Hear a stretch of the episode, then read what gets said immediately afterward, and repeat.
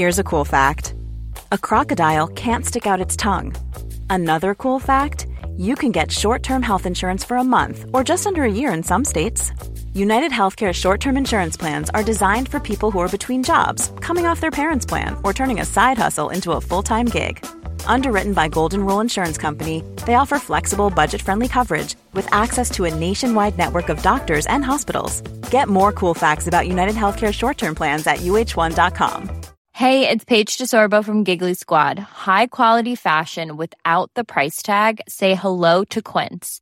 I'm snagging high end essentials like cozy cashmere sweaters, sleek leather jackets, fine jewelry, and so much more. With Quince being 50 to 80% less than similar brands. And they partner with factories that prioritize safe, ethical, and responsible manufacturing. I love that. Luxury quality within reach. Go to quince.com slash style to get free shipping and 365 day returns on your next order. Quince.com slash style. Hi, Movie Truthers. Just a little note from me at the top of the episode. So, we recorded this first thing on Wednesday. Part of our discussion involves the London Film Festival and talking about access when it comes generally to festivals, to some of the things that were out there about the London Film Festival at the time. Since then, there has been some amendments and some clarifications from the London Film Festival that have been very reassuring. But I still think some of the issues we talk about are very relevant. So, yes, please, if you want to know about pricing and everything that's going on with the London Film Festival, you can check out their website for up to date information. And I hope you enjoy the episode.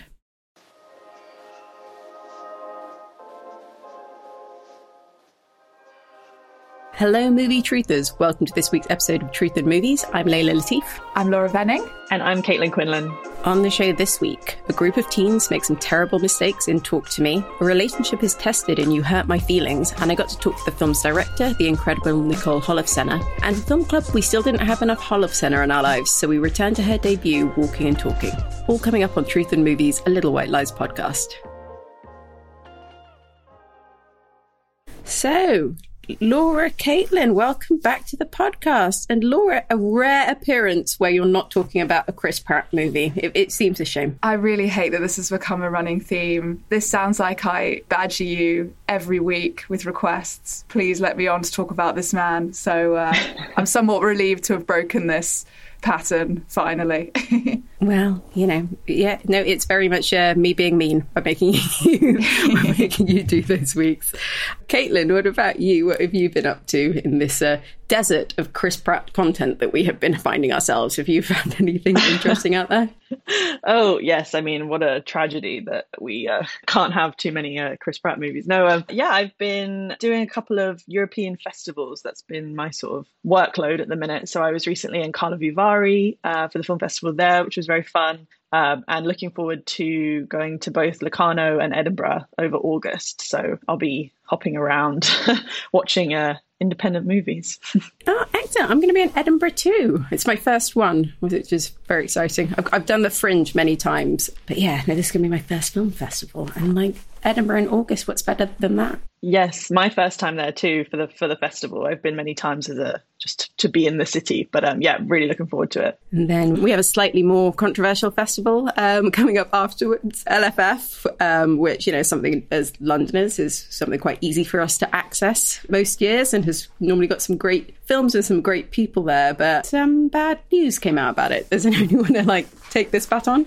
Uh, yes, so uh, it was kind of recently shared around on Twitter by friend of Little White Lies, Michael Leader, that LFF have quite drastically hiked their press accreditation and other badge prices for the festival this year. I mean, it was already a fairly expensive press badge as to, in terms of festivals go. Not the only festival to charge for that, but definitely a higher price of uh, some of the major European festivals. And now, I mean, for me personally, it's beyond being affordable. In no sense of the word is it affordable. And I think it's, you know, absolutely going to price out any number of critics, especially those from lower income backgrounds who already struggle to, you know, have work in this industry, which is, you know, unfortunately much more accessible to those with, you know, independent wealth. So it's, it's really uh, a shame and very embarrassing, I think, frankly, that LFF have even taken this step and and and done this. Um, they're not a festival with, you know, many world premieres that could even come close to justifying the price that they are suggesting. You know, Berlin, for example, has far, far more premieres and, and major major film releases, and they don't charge a, you know anywhere near that. Same with Cannes. So it's just a bit of a ridiculous situation, and hopefully they're going to do something about it and rectify it since this sort of outcry. But um, yeah, gosh, what a what a failing, honestly. Yeah, it, it's really depressing. I mean, uh, know every festival is different and has different budgets, and London is an incredibly expensive city to run a festival in. But I think I paid 50 euros for my Venice accreditation, and that gives you subsidized food, all of your transport is free, you get to go to all of the Biennale for free, and like they do try and like make it worth your time. And like that is actually a festival that, despite obviously that being a expensive city too, one that can kind of make a profit on. But this this was very disturbing to me because one of the things that you was there was a kind of tier of press that was m- even more expensive that gave you, I believe, weekend and evening screenings. And a lot of people have to fit this around day jobs. So, like, they're also being asked to pay even more when they're the kind of most overstretched people in our entire industry. Absolutely. And you know, I've used virtually all my annual leave this year and my day job on festivals. So I really, I really feel for those people, and it does seem to, you know, I'm sure it's, I'm sure it's not the intention, but it will exclude those who are trying to break into this industry. It will absolutely exclude those people, and it's, it's such a shame, and I really hope they reconsider. Yeah, well, I mean, social media not known for the place that from which good things happen, but maybe this time. So, yeah, we can get a move on to some more horrors of the world. Uh, first up, it's Talk to Me.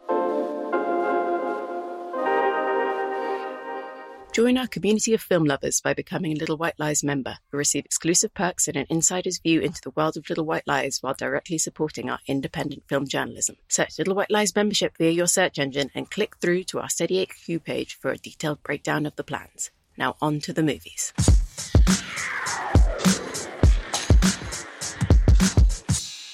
When a group of friends discover how to conjure spirits using an embalmed hand, they become hooked on the new thrill until one of them goes too far and unleashes terrifying supernatural forces.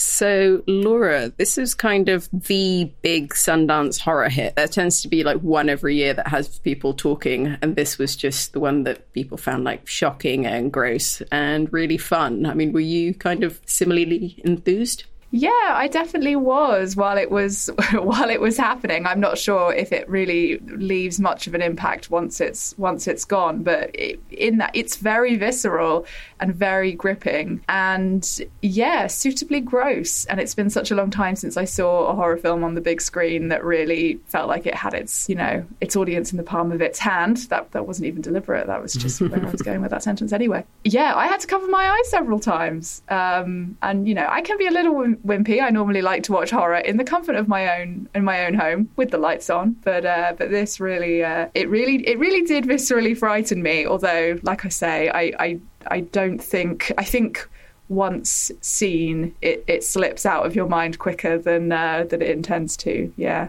Yeah, I mean, it does have some of those sort of classic contemporary horror tropes. There's stuff about trauma. Our kind of central character is grieving her mother, and in some way, this kind of path to conjure spirits. She wants to connect with her again. But I don't know. For me, Caitlin, it felt fresh in a way that, like, a lot of the recent fare hasn't.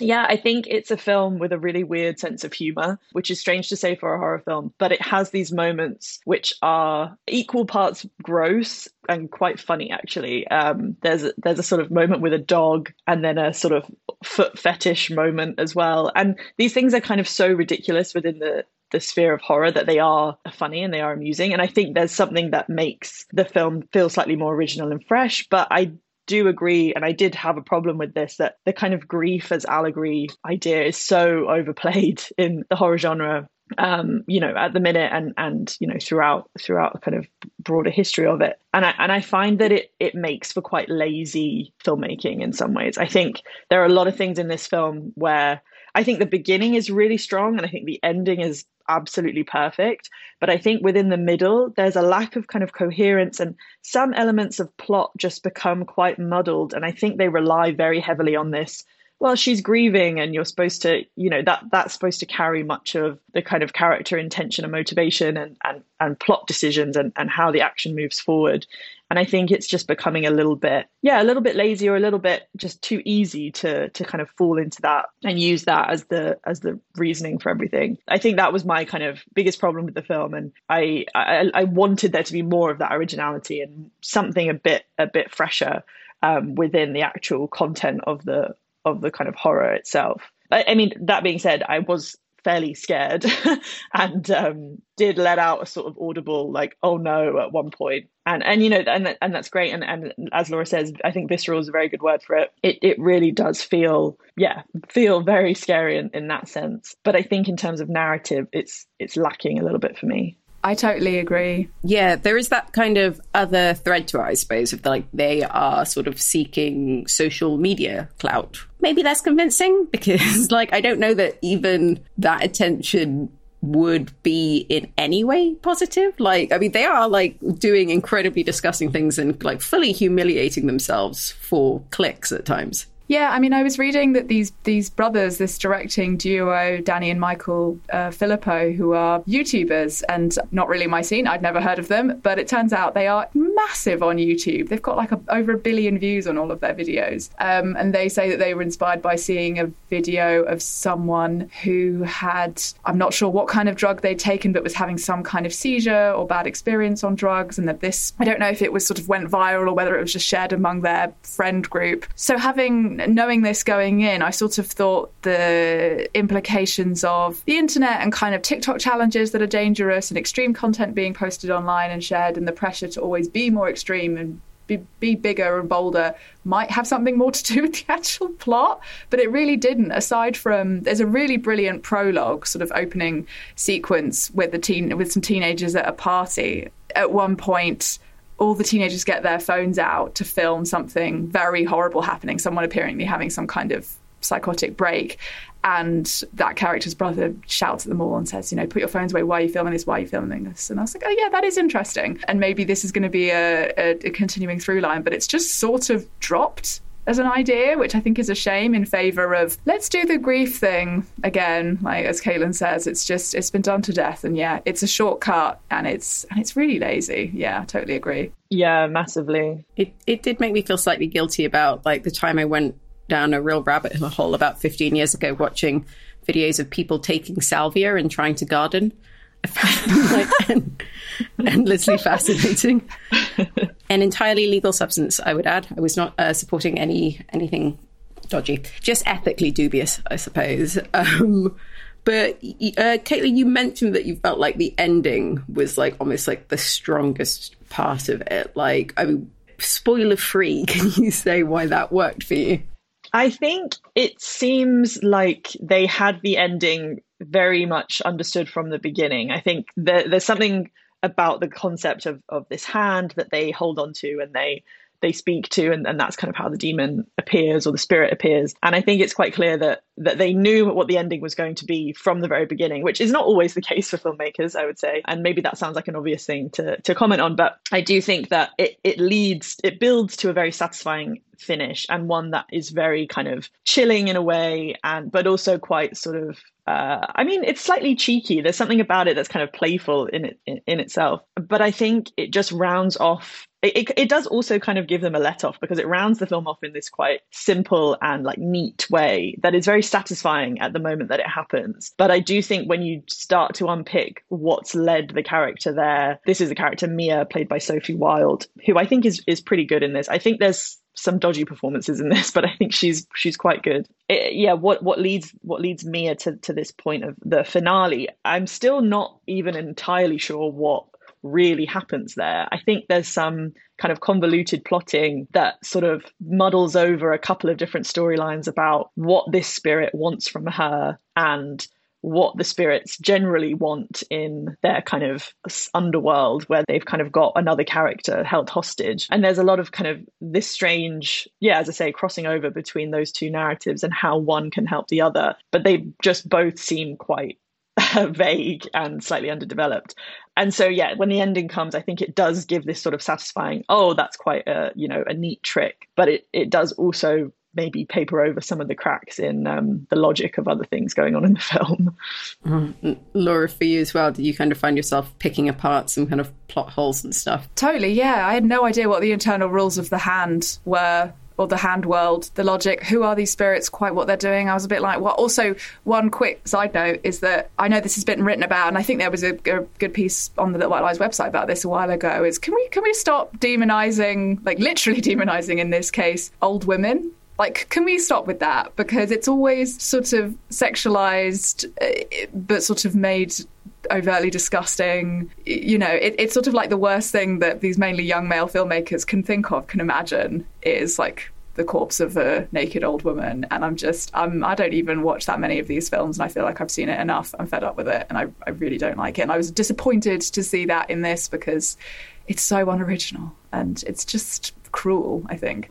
Yeah, it does. It does seem a shame in a way that even though there were kind of sparks of originality and like loads of things about this I really enjoyed, that yeah, we did kind of fall back onto like, oh, it's like the old lady from Rec and it, and, and like, oh, she's sad and she hasn't come to terms with her grief, and maybe maybe therapy. I don't know.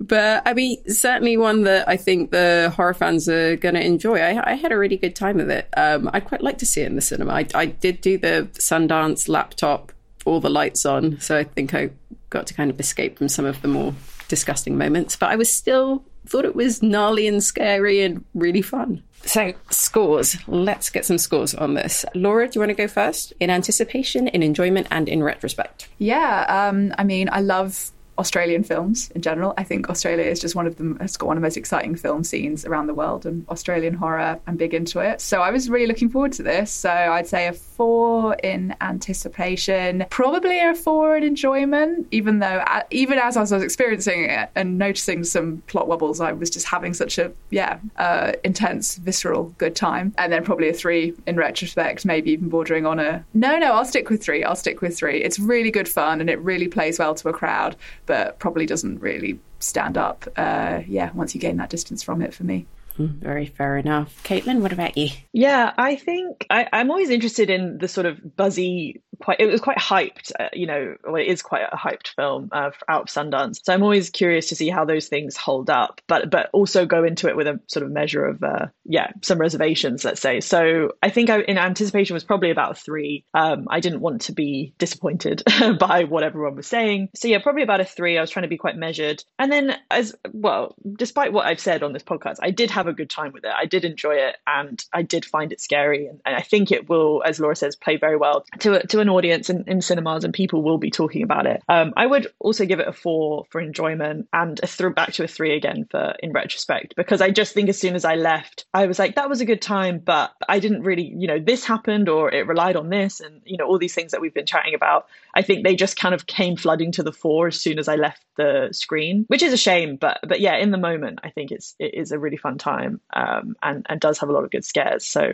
yeah, three four three for me. Uh, yeah, I think I'm about the same. Three, four, three. I mean, I, I watched a lot of Sundance horrors at this time, and if you thought this was kind of an overall intergenerational trauma film, my God, you managed to miss some like absolute doozies. Half of those movies just felt like The Babadook written by AI. Uh, so this was very refreshing. So I was like at a five for enjoyment, just being like, wow, look, they made a horror movie that's actually scary. How exciting. But then, yeah, back down to a three. It's, it's, it's really fun, but it's not doing anything revolutionary for the genre like a, you know, Blair Witch Project or a Get Out like those Sundance horrors did. But yeah, next up we've got another Sundance darling. It's Nicole Holofcener's You Hurt My Feelings.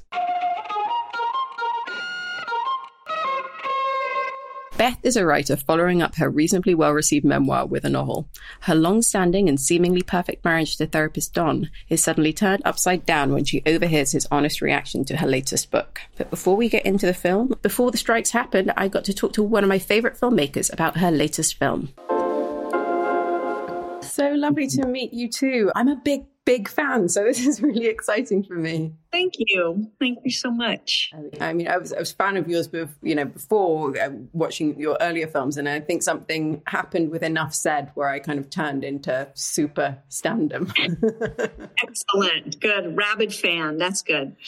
But um, I appreciate it. Thanks for having me today. Absolute pleasure. But, um, I mean, I was thinking a little bit about enough said when you know when I was watching this the second time because I guess putting it out into the world to have it judged is something you're very familiar with. When you're kind of doing something where it's going to be someone's uh, final role, does that become more important? Like that, how that people like it feels more important. Yeah, I did. I felt very protective of Jim, you know, and when he was nominated for a couple of things and didn't win, and then he wasn't nominated for a couple of things, and I felt, hey, come on, man. You know, yes, he's gone and he won't get to enjoy that, but let's honor him a little. And I, I thought his performance was so good that, um, yeah, I did feel a little loyalty would go a long way in terms of that. Not that prizes really mean anything, but it, you know, he didn't get to see the movie and that, that was sad for me. I don't think he was going to watch it anyway, but I wanted him to know, you know, the good reviews and the love that people had for the movie and for him in it. At the time, I was just astounded by that you got this other side out of him. I kind of wanted to start by asking you about the aesthetic because I was so kind of like drawn in by how elegantly lit and framed the images were. I mean, how would you describe the sort of visual language you were going for? You know, I mean, literally, we just wanted to put the camera at the right place in the right place at the right angle for each scene. And it was very intuitive. You know, Jeffrey Waldron and I would just talk about, Hey, here's the space. We've been in it before. You know, we would prepare to some degree and just talk about the shots. There wasn't any kind of magical plan, which I, you know, I've had more specific plans for different films but this one was just, you know, let's show New York. Let's put the camera where it should be and make it look beautiful and realistic. And that was pretty much it. I can't, I, you know, I, I can't say much more than that. I mean, is that how you generally describe your approach to these things? That it's very intuitive? Mm-hmm. Yeah. I mean, because it's also not a movie, you know, it's a movie about people talking and going through things. So I want it to feel intimate. I don't want the audience to be distracted by, wow, that's a cool shot or wow, that's a cool angle. Um, that's not what I'm going for. I mean, I just, I want people to be focused on what's going on with, with the characters and I want the angles and the lighting to reflect what's going on with the characters. Yeah, I mean, I, I guess because I've got to watch it like several times now at this point, where it is like upon repeat, it's more you pick out those details and you have a moment about like, oh, I have been starved of a beautifully lit shot. You know. nice, yeah, yeah. Oh, good. I'm so glad. Yeah, he's really talented um, and very collaborative with Julia and Michaela being in your films, like to me, it kind of seems like a no brainer. Is the three of you like almost broadly have seem to have a kind of similar sensibility in your like wider filmographies outside of you know the stuff you've done together? I mean, how was it reuniting with them? Well, great. I mean, the scene that Michaela was in in Enough Said had to be cut out because it was shot in a very confusing way. Mm. So we had to act exit. And I, you know, I'd worked with her before and wanted to do it again. And she suggested they play sisters. And it was a great idea. So when we all came together, it just, yeah, it felt like family, mutual trust, respect. It was a no brainer. We had a lot of fun. And the two of them improvising together or just acting together, you know, their chemistry was so good. Yeah, it got some good women in there. I mean, with her being cut out of uh, previously, like, was there a little bit of level of trust to rebuild, being like, I promise you'll make it into the final movie? oh, yeah, I probably joked, oh, sorry, all your scenes are gone. Yeah, she trusted me. And the part was too big to cut out. So she was in you talked about like liking kind of collaborative people. I mean, did you have a strong sense of who these characters were from the beginning, or was that a collaborative process as well, figuring out exactly who Julia was going to be playing and who Tobias was going to be playing?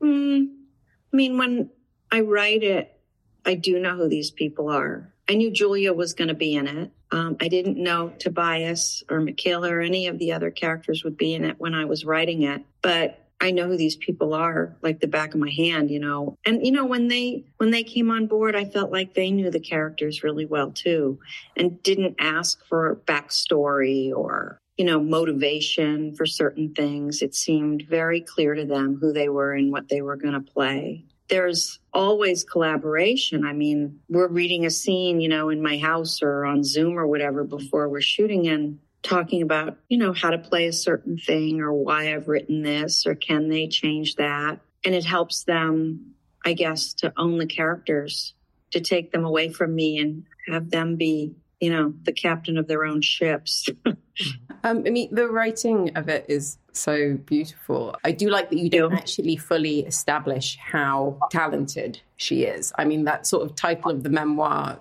I had to tell it, kind of hints that she's not like this incredible wordsmith. But like, how do you kind of view her skills? It's just, you know, I see an opportunity for a joke and I just got to take it. Yeah. And, and, you know, the scene where, um, the students haven't read her book. And that one actor, she and that actor just started um, improvising with the, I had to tell it. You had to tell, I had to tell it. And it just, it was like a delicious um, extrapolation from an already funny book title. So I was thrilled. You know, that kind of stuff is, is our gems. And you've also got this, um, you know, within Tobias's working well, um, you've got this nightmare couple, played by the real life couple of David Cross and Amber Tamblyn. How is it directing people in a relationship to say such cruel things to one another? I didn't have to do much. I think they sat down and just went at it. I think, you know, especially because they were a couple, it was really fun for them to play off of each other. I mean, they stuck to the script, but there was definitely some ad libbing going on, um, especially when you have such funny people. I mean, David Cross is so hilarious and Amber as well. I think, um, I don't know. Of course, we joked about, you know, you know, just use your terrible relationship for the movie. It wasn't hard. It wasn't hard. I mean, they're good actors. The the specific jobs of the characters, you know, writer, therapist, and actor seems to speak so deeply to their their identity. Whilst you know your interior designer character has a bit of boundaries with work, but do you so do you kind of view it as toxic as how intensely your kind of writer, therapist, and actor they they centralize their work to kind of their entire identity? Mm-hmm. I suppose it is toxic, but very normal. I think anybody, especially a creative person, connects with their work in a, you know, an enormous way. And it can be dangerous to our sense of identity when, you know, if we're not working or if someone doesn't like our work. Um, it's like a, you know, on a wave all the time. And I know for me, I wish I didn't attach myself so closely to my work. I mean, I love writing about my own life and I love writing what's really curious for, to me and interesting to me. But boy, no matter how many movies I make or how old I get, it still really um, is hard when someone doesn't like my work. And I feel like I should be over that by now, but ha ha ha. so yeah, it's unfortunate. But, you know, I feel like very normal. And I'm willing to go through it, obviously, because I'm going to get good reviews and bad reviews and people who like my work and don't. And I don't want to stop doing it. So I guess I can handle it enough, well enough.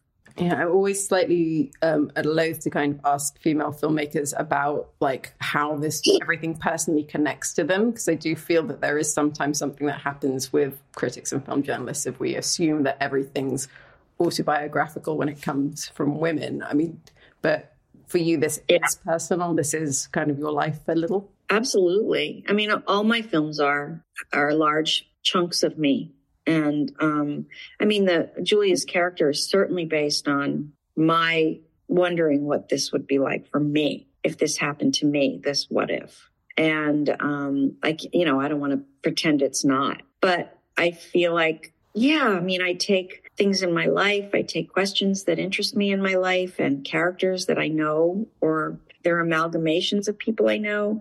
And yeah, it's not a feminine thing. It's just a writer thing. And yeah, nobody should be using the word female anymore mm-hmm. with anything, right? Female filmmaker, female writer, female journalist. Oh, yeah. It's right. It's so tiresome, isn't it? It's bizarre that it's ever considered novel in 2023, but yet here we are. I still get asked to be on female panels, and, and I do feel like, you know, we got to stop this labeling if we're going to move past it until they call them, you know, male filmmaker panels. Then it's not even, right? Yeah, I mean, yeah, it, it is very depressing that um, that's still kind of a dialogue that you are having to enter into. But suppose you mm. do write such rich characters, particularly for like older women, mothers, and kind of see them in this very three dimensional way. So it is, it's refreshing, I suppose, and notable, but sad that it's notable and refreshing. Mm-hmm. I know, and but there's plenty of guys that are making you know very rich characters about parenting and relationships and love and hurt. So it's not just uh, relegated to us women. But I think I was really fascinated by this kind of specter of the father that exists, like particularly for Beth that she sort of she had this verbal abuse as a child and then she's in this marriage with this like highly emotionally intelligent man. But then also career defined by the memoir that's about the abuse. So it's like two ends of the spectrum i guess. Like she kind of married her father and married the opposite of her father at the same uh-huh. time. Don't we all i mean yeah I mean, I guess because of her father relationship with her father, she's definitely on high alert for criticism. Mm-hmm. And know, is her worst critic herself. But I do feel like uh, sometimes I find myself thinking, did I marry my father? Am I dating my father or the opposite of my father? It's like it all absolutely that kind of um, connection with who be who we become, the connection with our parents and who we become is very interesting to me and what we what we respond to in our lives even after our parents are gone what still triggers us right and definitely, if she hadn't had a verbally abusive father, she might have been able to handle this better. But I think hearing it sort of unconsciously confirms her worst fear is that she's stupid or she has shit for brains. And she sort of has pivoted to the other end of the spectrum, I suppose, with her son, Elliot, who she's kind of, you know, so encouraging of. I mean, how did you kind of view their dynamic? Is it just a case of trying to do the opposite of my father. It was. It was that, and I, but I also feel like it's a cultural phenomenon. This overpraising our children and helicopter parenting, and I think maybe we've swung back. Like I actually just talked to some mothers of younger kids, and they're saying, "Well, now now they're telling us it's not so good to overpraise and it's not you know don't tell your kids they're magic you know um, and can do everything they want so i think you know i i skipped that part of the zeitgeist but i th- and i think people are parents are confused about it but i just love the idea that you can fuck up a kid by telling them how great they are and that parents just can't win you know i mean i have two sons and um you know i the, the mistakes that i've made the mistakes they tell me i've made are always so surprising it was like what you didn't like when i said you were great you know or you know a variety of mistakes that they let me know I've made. You just, you can't win. And that's kind of also in the story. Yeah, I mean, I was making notes for my uh, four-year-old and six-year-old, being just like, okay, don't don't, don't overcorrect here. Um, but with you, like when you were younger, did you have that kind of level of encouragement? Do you have anyone that was kind of saw your talent and your abilities and and, and encouraged you into this kind of path of writing and, and directing? Yeah. I mean, my parents were really encouraging and they were creative people. So it didn't seem crazy that I wanted to pursue something artistic. You know, yeah, I, my mom is very critical and also very supportive, just like, you know, the relationship in the movie. I can't say the only time I felt that I was really overpraised was when I was applying to colleges and my mother told me I was a brilliant artist, painter, painter. I would draw and she was like, Oh, you're incredibly talented. And maybe I was when I was 16, you know, for being 16. But uh, yeah, she thought I was a genius and I went to art school and I just, you know, fell flat. It was like, what was she thinking? How did she convince me I could do what these other art students are doing, which were so much better than what I was doing? So that time, but since then and with my filmmaking, um, no, she's a critical eye and she'll be honest with me sometimes too honest or too critical, but always supportive. Yeah. Not overly so. I don't think. But thank you um, so much for your time. I really appreciate it. Um, My pleasure. Nice to meet you. Thanks. Everyone knows therapy is great for solving problems, but getting therapy has its own problems too, like finding the right therapist, fitting into their schedule, and of course, the cost. Well, BetterHelp can solve those problems. It's totally online and built around your schedule. It's surprisingly affordable too. Connect with a credentialed therapist by phone, video, or online chat, all from the comfort of your home. Visit betterhelp.com to learn more and save 10% on your first month. That's BetterHelp, H E L P. I'm Sandra, and I'm just the professional your small business was looking for. But you didn't hire me because you didn't use LinkedIn jobs. LinkedIn has professionals you can't find anywhere else, including those who aren't actively looking for a new job but might be open to the perfect role, like me. In a given month, over 70% of LinkedIn users don't visit other leading job sites. So if you're not looking on LinkedIn, you'll miss out on great candidates like Sandra. Start hiring professionals like a professional. Post your free job on linkedin.com/people today. Life is full of awesome what ifs and some not so much, like unexpected medical costs. That's why United Healthcare provides Health Protector Guard fixed indemnity insurance plans to supplement your primary plan and help manage out-of-pocket costs. Learn more at uhone.com. So, Caitlin, I mean, this is kind of the ultimate in low stakes fare.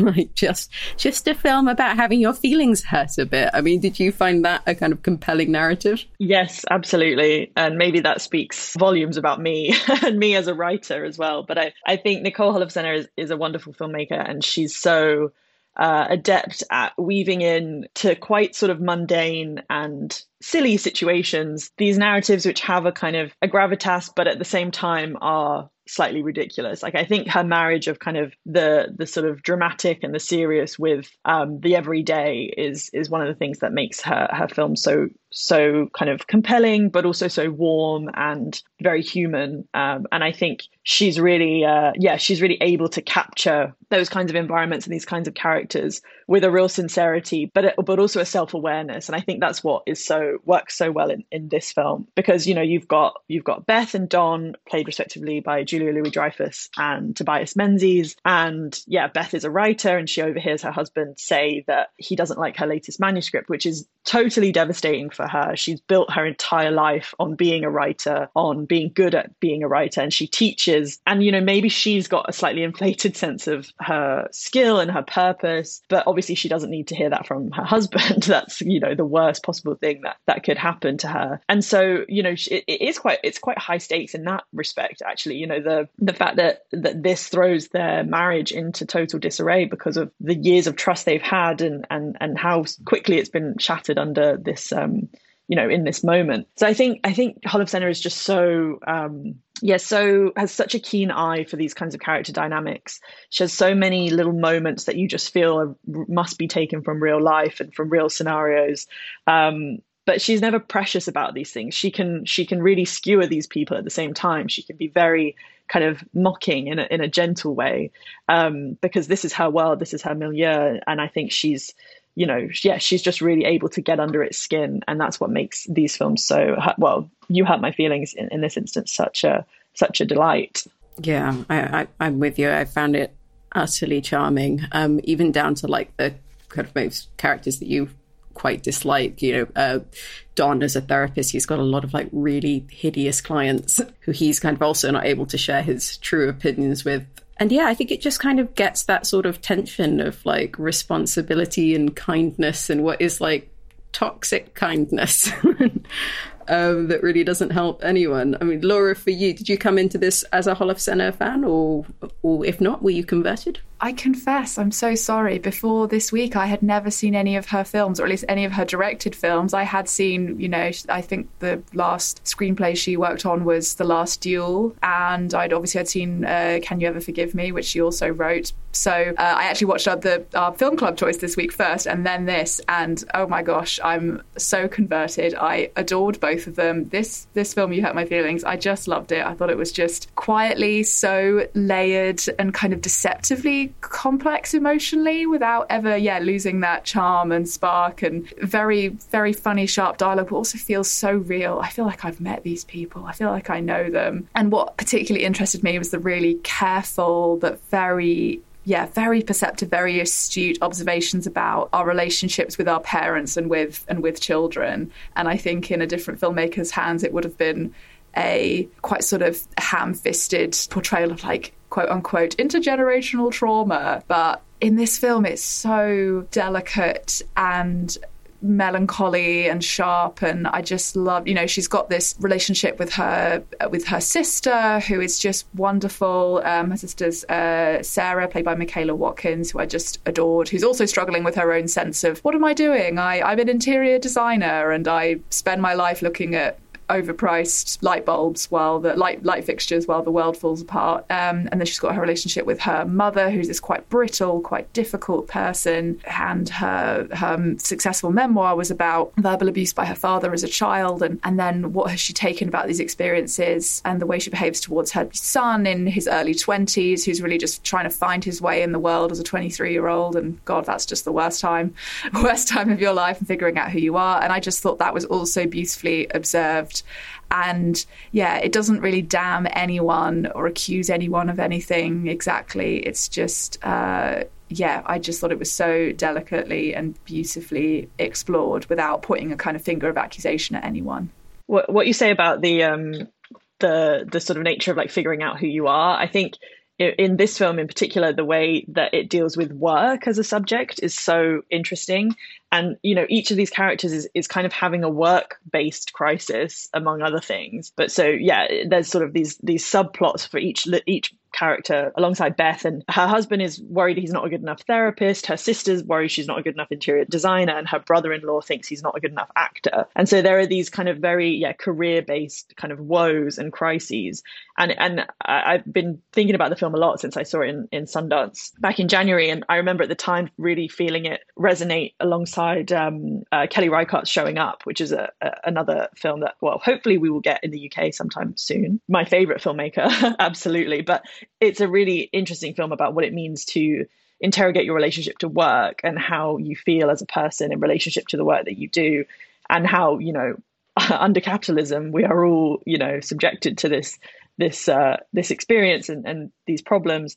Um, but but you know both films kind of explore this idea of learning to be your own person without the work that you do. And i think uh, yeah i think that, that that's a really interesting subject for sort of a contemporary film to be to be making yeah, and I, I, and I like that it doesn't too heavily establish whether or not any of these people are that good at their jobs. But that's kind of much of a muchness. The point is is that it's kind of taken up way too much of their identity, and there's no way to kind of define themselves or even define their relationships with each other without needing that outward success, needing kind of like outward praise. But I found that so particularly funny uh, with Arian Moayed's character, who's playing the kind of actor with, who is naturally, I suppose, got the, the most fragile ego. Totally, yeah. I think it just really beautifully examines or questions the idea of meaningful work and a meaningful life. What does that really mean to anybody? And it's something I've been thinking a lot about recently personally. So this really this really touched something for me. Yeah, on a very personal level. Yeah, maybe it's maybe it speaks volumes that there are three writers here who uh, really, really love this film. Yeah. Well, what's the old phrase? Find a job you love and you'll set no personal boundaries and take all rejection incredibly personally. but yeah, let's get some scores on this. Uh, Caitlin, do you want to go first in anticipation, enjoyment, and in retrospect? Yeah, I think I'm fours across the board uh, for this one. I, as I say, you know, big fan of, of Nicole Holofcener and to be honest, of Julia Louis Dreyfus. Uh, so anything with her, and I was I was definitely um, down for and then yeah just had such a wonderful time watching it and thinking about it afterwards and you know just letting it kind of sit sit with me and you know over these last few months. And it still feels like a film I'll return to and and really kind of cherish in in that in that way. Um so yeah I'm it's kind of strong strong fours. I think not not a five just because it's I don't know it's not necessarily a film that like demands uh, much. And I think it's quite a sort of easy space to enter into. And there's not so many challenges or kind of I don't know. I don't know what it would have to do to be a five star film for me, but it's it just. I, I, mean, it's not that. It's not on that sort of level, and it shouldn't be on that level, which I um which I appreciate. Yeah, I mean, the rule that I was given is that you can only give something a five if you can feel that it genuinely changed your life. Yeah, I don't think it changed my life, but I don't want that to to, to mean that it's anything less than very very good. uh, Laura, what about you? Yeah, I think straight fours as well. Like I said, I um, until until this week I wasn't really that familiar with Nicole Holofcener's work, but I also, gosh, we barely talked about her, but I also just love Julia Louis Dreyfus. To my shame, I've never seen Seinfeld, but I for years me and my dad have been watching Veep on DVD. Every time a new season came out, I would get it for him for birthday or Christmas, and we'd watch it. And uh, I just love her. Um, she's so brittle and so funny and vulnerable. Um, so I knew going in that I that I would have a, a good time. And uh, and yeah, as I say, I'm now I'm now a convert. I can't wait to dive into her entire filmography. Such fun times ahead. One of the few people that I'm happy as a billionaire. Quite, there's a surprising number about of them in comedy. I'll, i have a list. I'll share them with you afterwards. But like, yes, our finest nepo baby, Julie Louis Dreyfus, one of the great comic actresses of all time. Just yeah, falls across the board for me. Um, but she she's a five. She she's changed my life. Next up, it's walking and talking.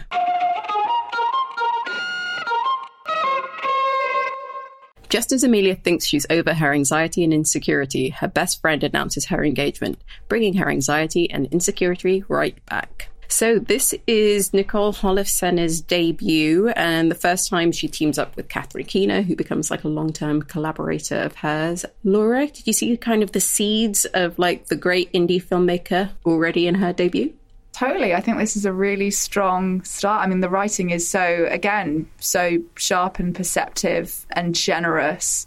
I think it really beautifully captures that. It, and you know maybe it touched me because i'm in that stage of life at the moment when you're in your kind of late 20s early 30s people's kind of positions in life those around you are in a state of flux or changing. You might feel a separation from someone close to you because they've settled down um, I thought it really articulated some of those, yeah, that really that really difficult, challenging stage. And yeah, it's it's it's such a shame that this is quite difficult to find and i really hope that at some point someone kind of rescues it from yeah as as as Leila was saying off mic in, in indie movie jail for you know and um, restores it because it's so it's so it's got such two such wonderful performances by Catherine Keener and and the late Anne Heche, who are just so glowing and vibrant and funny and and and have that clearly have such a strong love for each other but there's so much between them that's brittle and um, there's so much pain between them at the same time. And i just yeah i really really love this. And uh, it, it's such a strong start to her career. Yeah that that dynamic between um, Keener and Heche is so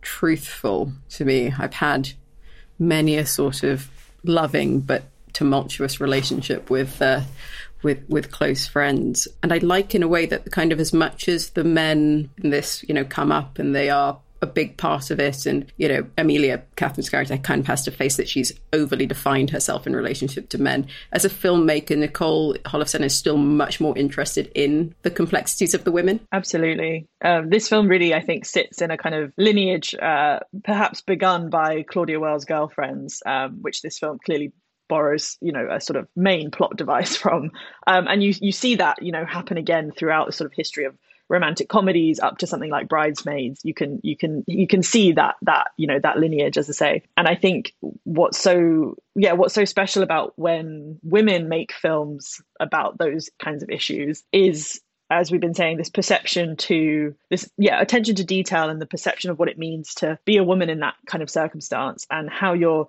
friendships with women are so intense and so personal um, but also can be can be quite damaging. And I, I, find that that yeah, whenever whenever a woman filmmaker kind of tackles this subject, rather than a, a, man who might you know send the plot in some direction of like you know she'll be saved when she finds a man. There's so much reckoning with that idea in in the films that these women make and so much kind of uh, stripping away that that ridiculous notion to sort of lay bare what the actual truth of the situation is which is these are two friends who need to find each other and need time apart from each other. And and you know that's the kind of int- the sort of back and forth that, that they really need and it and ultimately has nothing to do with the men around them. And yeah i i, I mean I'd, I'd written some notes for for this film but i like my first thing just It's just so good. Like it's just such a lovely film. And so I, as soon as I finished it, I wanted to start it again. I just felt like I I was another character in that world. I knew those those women. I wanted to be friends with them. Um, I wanted all of Catherine Keener's outfits. I just love. Oh my gosh, yes, there are some beautiful outfits in in this film, and not spoil anything, but in the final sequence, Anne Heche just looks radiant, so gorgeous.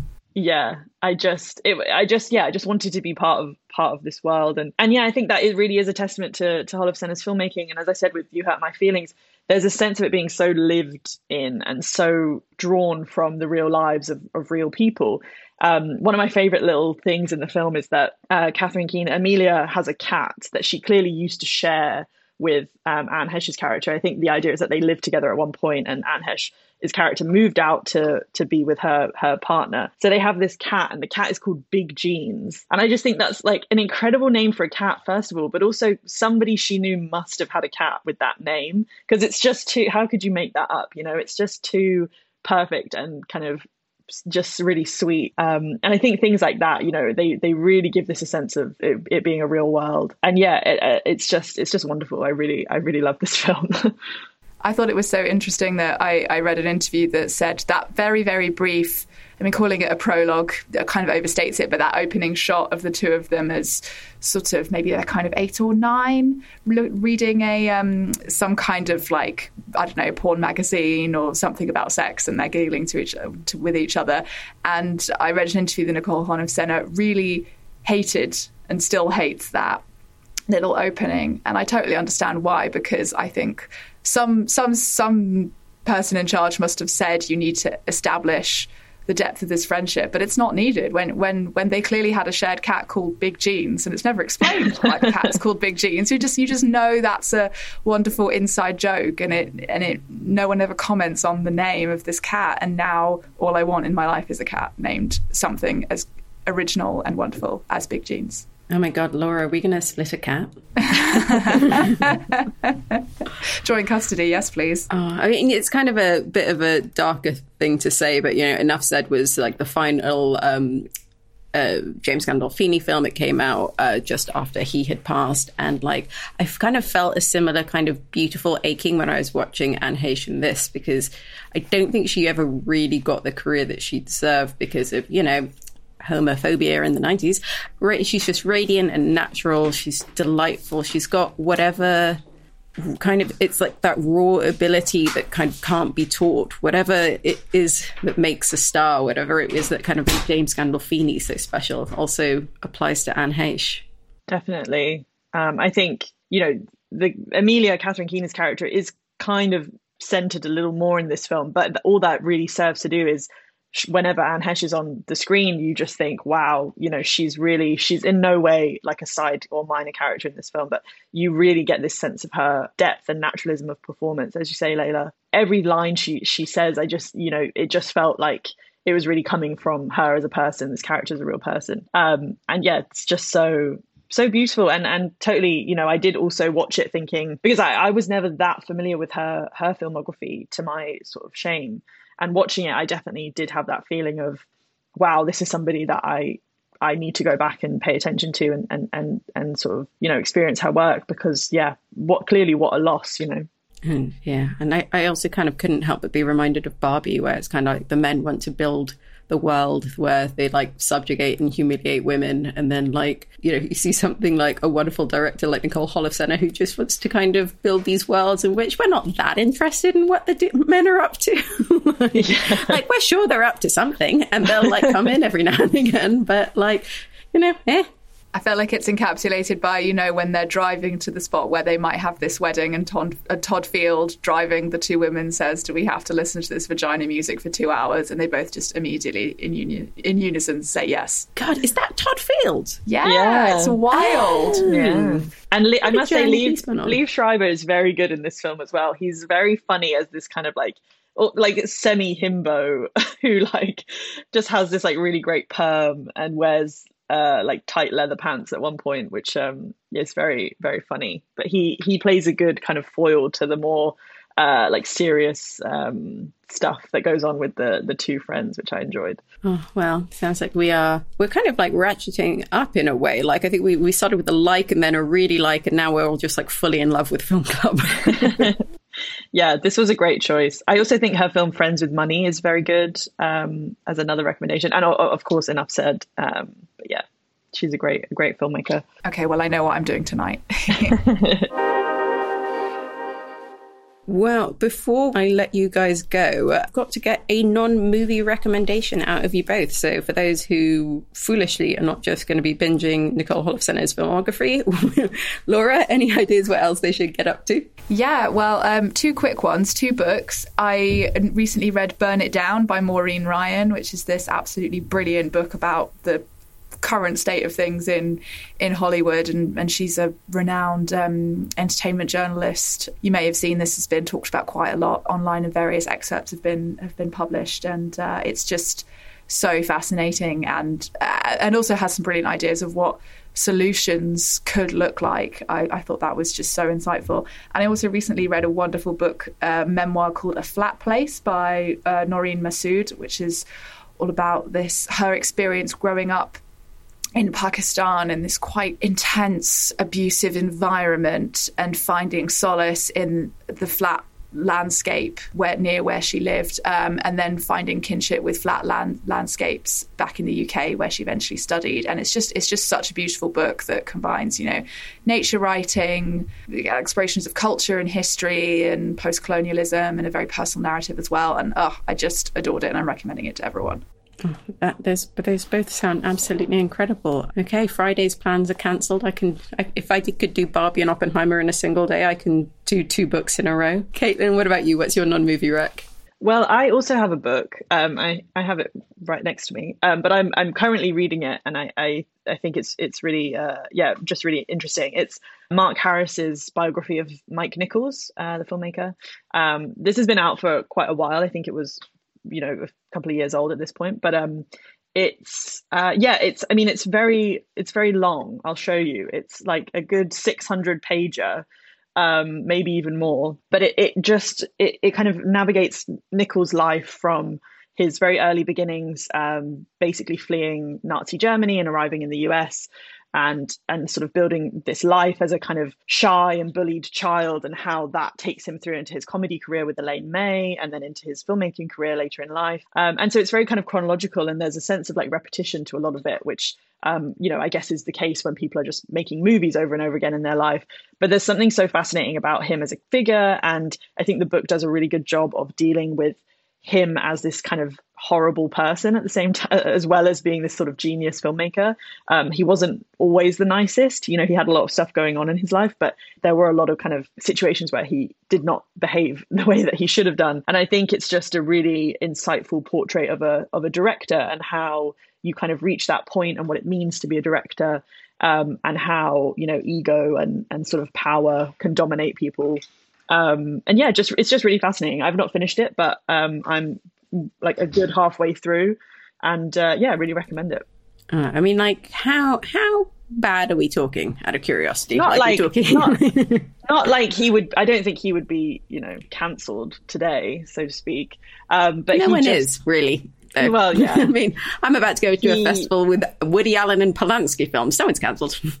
yeah, yeah, no, nothing to that degree at all. More just kind of, you know, the somewhat of like a bullying attitude on set and and kind of um, you know he he had a lot of wives that he sort of just abandoned for, in favor of making films and um, you know clearly a lot of a lot of difficulty uh, reconciling his desire to make work and to be an artist with his personal relationships and and also how he you know dealt with actors and things like that so um yeah just a lot a lot more of that kind of thing rather than anything too too bad well, not to kind of tie everything too close together, but that sounds like quite a good pairing with You Hurt My Feelings. Like, let's explore the things that we do that aren't great and also our messed up relationship with creating art.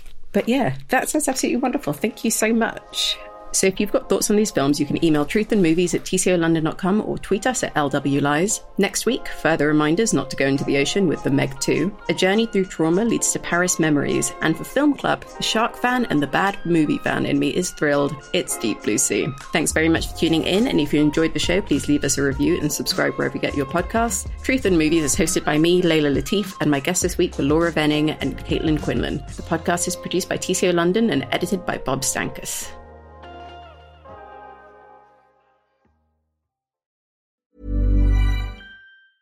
Even when we're on a budget, we still deserve nice things. Quince is a place to scoop up stunning high-end goods for 50 to 80% less than similar brands. They have buttery soft cashmere sweaters starting at $50, luxurious Italian leather bags, and so much more. Plus, Quince only works with factories that use safe, ethical, and responsible manufacturing. Get the high-end goods you'll love without the high price tag with Quince. Go to quince.com slash style for free shipping and 365-day returns. Mom deserves the best, and there's no better place to shop for Mother's Day than Whole Foods Market. They're your destination for unbeatable savings, from premium gifts to show-stopping flowers and irresistible desserts. Start by saving 33% with Prime on all body care and candles. Then get a 15-stem bunch of tulips for just $9.99 each with Prime. Round out Mom's menu with festive rosé, irresistible berry chantilly cake, and more special treats. Come celebrate Mother's Day at Whole Foods Market.